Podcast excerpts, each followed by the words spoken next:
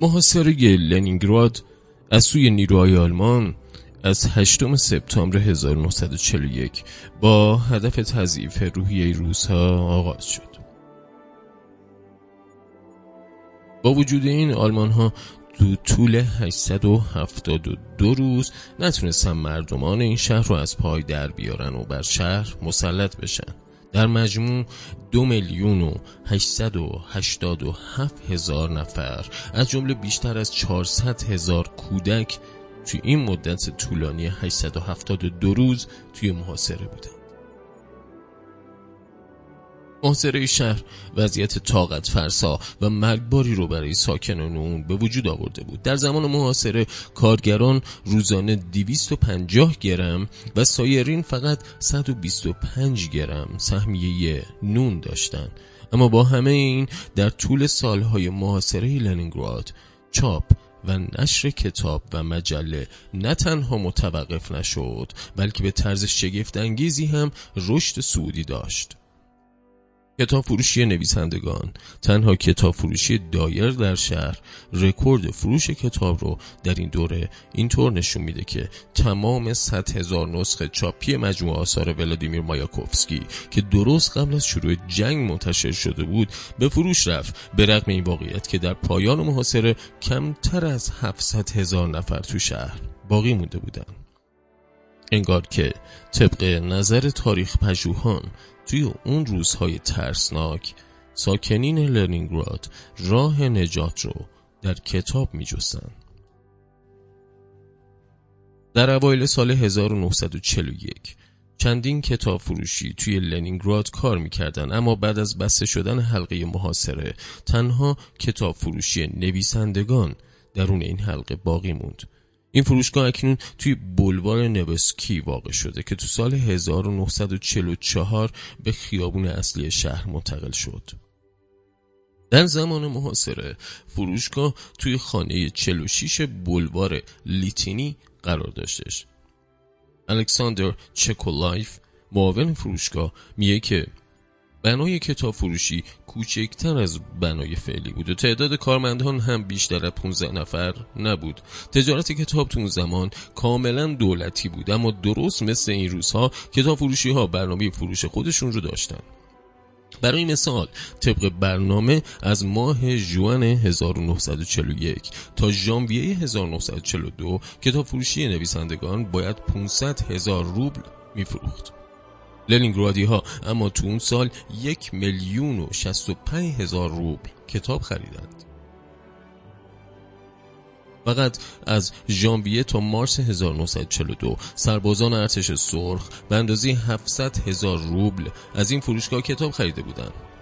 چکولایف معاون فروشگاه میگه کارکنانی که فروشگاه کتاب ها رو با سورتمه به خطوط مقدمی که در امتداد مرزهای جنوبی لنینگراد بود میبردن و سربازا و افسرها مشتاقانه کتاب ها رو میخریدن. ذخیره بزرگی از کتاب هایی که پیش از جنگ به شهر رسیده بودم توی فروشگاه بود. به علاوه حدود دو هزار عنوان کتاب و بروشور در شهر محصور لنینگراد به چاپ رسید.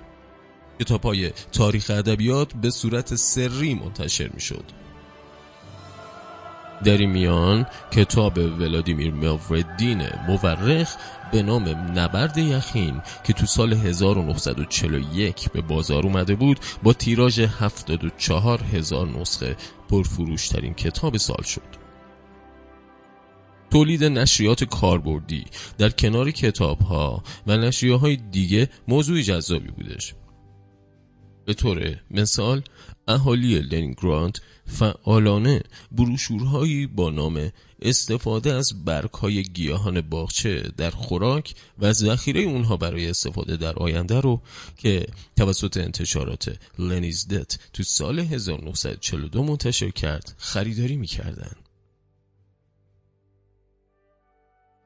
کتابخونه های شهر محصور هم همچنان به کار خودشون ادامه می‌دادن شهروندان لنینگراد همچون گذشته کتاب های امانتی رو به خونه می بردن از سالن های مطالعه استفاده می کردن.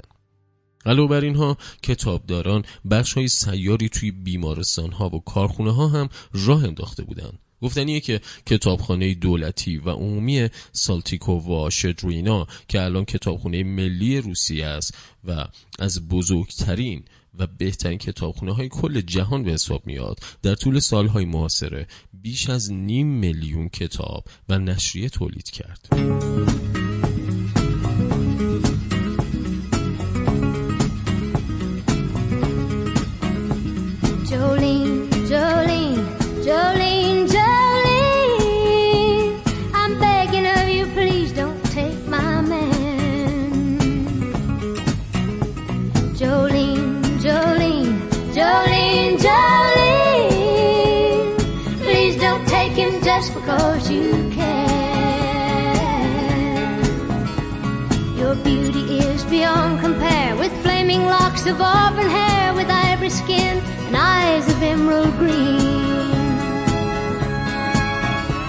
Your smile is like a breath of spring, your voice is soft like summer rain, and I cannot compete with you, Jolene.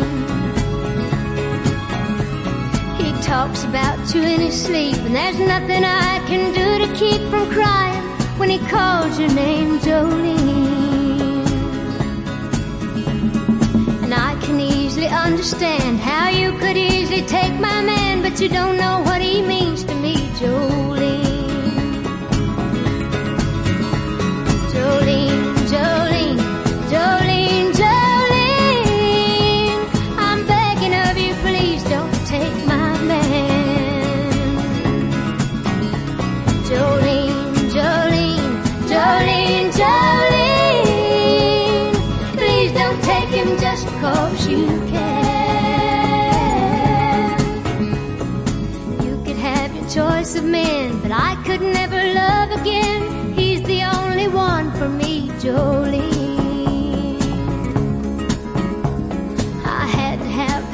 with you. My happiness depends on you and whatever you decide to do, Jolene.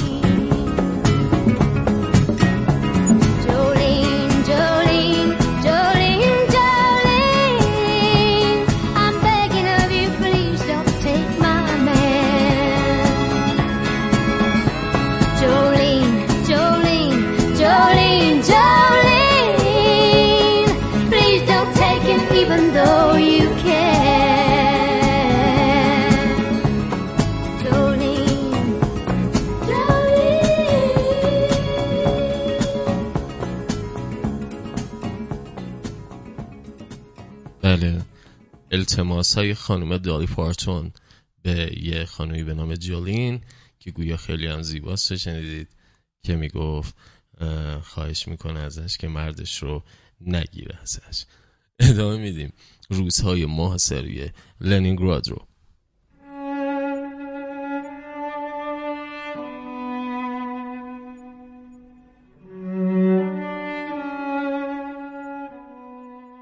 طبق ارزیابی های میخائیل متیوویا سرپرست هیئت علمی بخش تاریخ کتابخونه ملی روسیه خیلی از خوانندگان برای امانت گرفتن دفترچه های راهنما به کتابخونه ها می اومدن.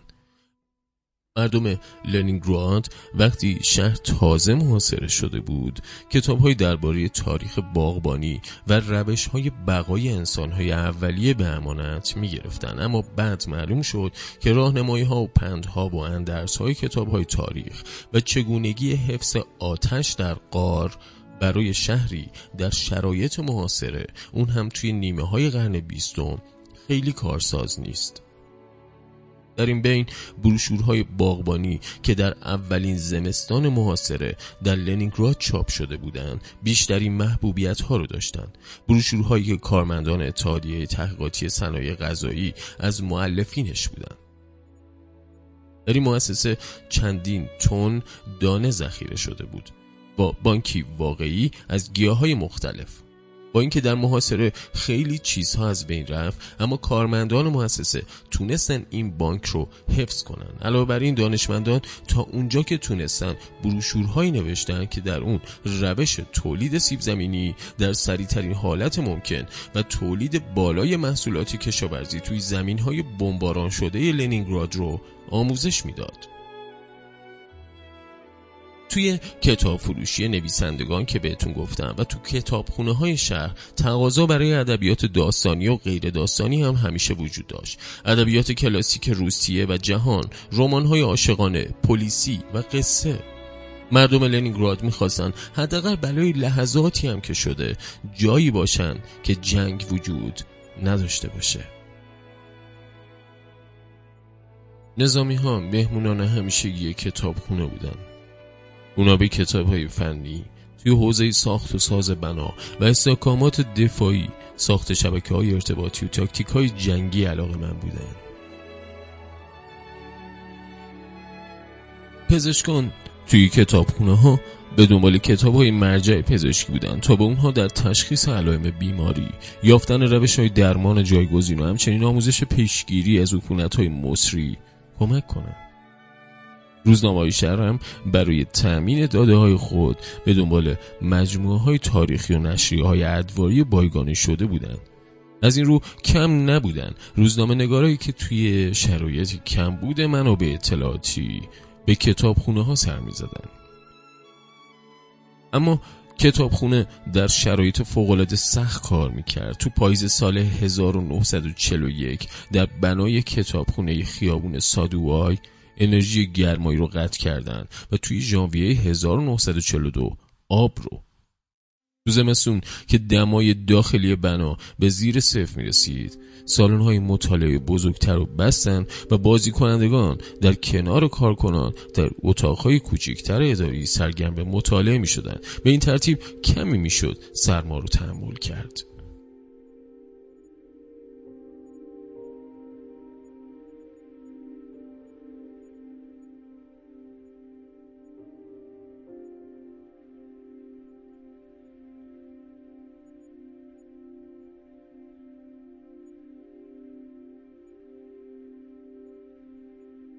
کتابدارا که عمدتا زنانی با اندام های شکننده بودن هر روز صبح هیزم تهیه می‌کردن از اونجا که کتابخونه تا دیر وقت باز بود خوانندگانی که بعد از ساعت 6 مراجعه می‌کردن باید با خودشون فانوس می آوردن عکس های زیادی از اون زمان باقی مونده که در اون مردم با پالتوپوس و چکم نمدی توی سالن های مطالعه نشستن. اما حتی با گرم ترین لباس ها هم زمانتی برای زنده بودنشون نبود.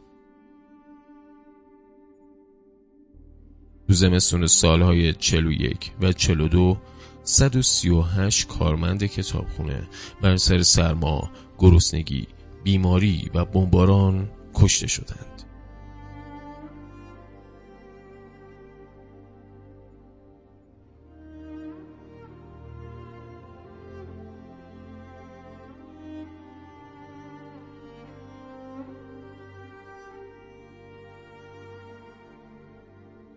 ادبیات کودکان تو سالهای محاصره اهمیت زیادی داشت. درست تو همین سالها بود که کتاب داستانی ماهی و ماهیگیر با تیراژ 90 هزار نسخه توی لنینگراد تحت محاصره به چاپ رسید. تو یادداشت های روزانه که تو زمان حصر لنینگراد نوشته شده و بعدها به چاپ رسید بارها به این موضوع که دانش آموزان لنینگرادی مشتاقانه کتاب های کاپیتان 15 ساله ژول ورن. بینوایان ویکتور هوگو ماجراهای تام سایر از مارک توین و همچنین سوار بی سر به نوشته توماس مین رید رو میخوندند اشاره شده.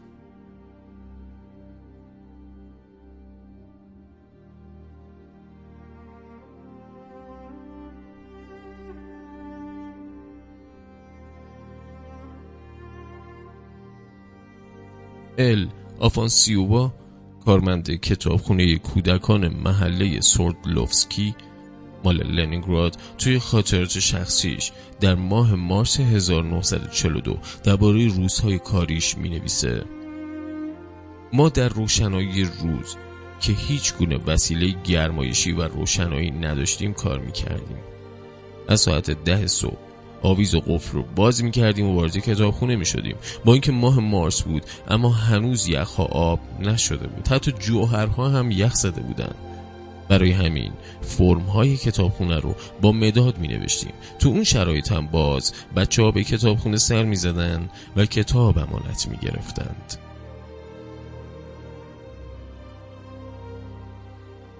در یادداشت های روزانه این کتاب دار بارها به این موضوع اشاره شده که کتاب ها اغلب به کتابخونه باز نمی گشتن. البته کتابداران هم توانایی گشتن و یافتن کودکی که کتاب رو به امانت برده بود را نداشتند. به جز این هم همه می‌دونستن علت عدم بازگشت کتاب اینه که خواننده کتاب مرده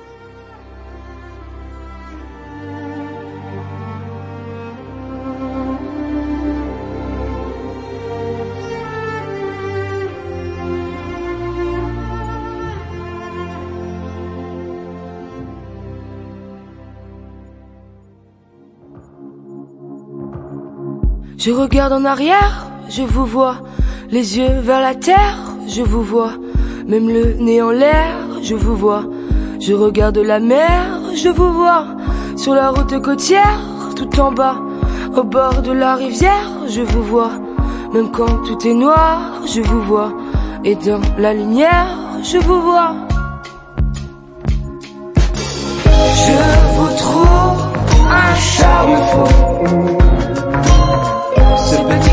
Quoi moi qui va me rendre fou.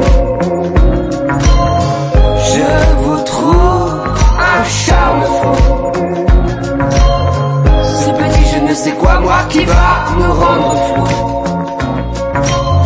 Je regarde devant, je vous vois Là sur le divan, je vous vois Même en noir et blanc, je vous vois Quand arrive le soir, je vous vois Je regarde en arrière, je vous vois je sors boire un verre, je vous vois, même en noir et blanc, je vous vois, je regarde devant, je vous vois. Je vous trouve un charme fou. Ce petit je ne sais quoi, moi qui va me rendre fou. Je vous trouve un charme fou c'est quoi moi qui va me rendre fou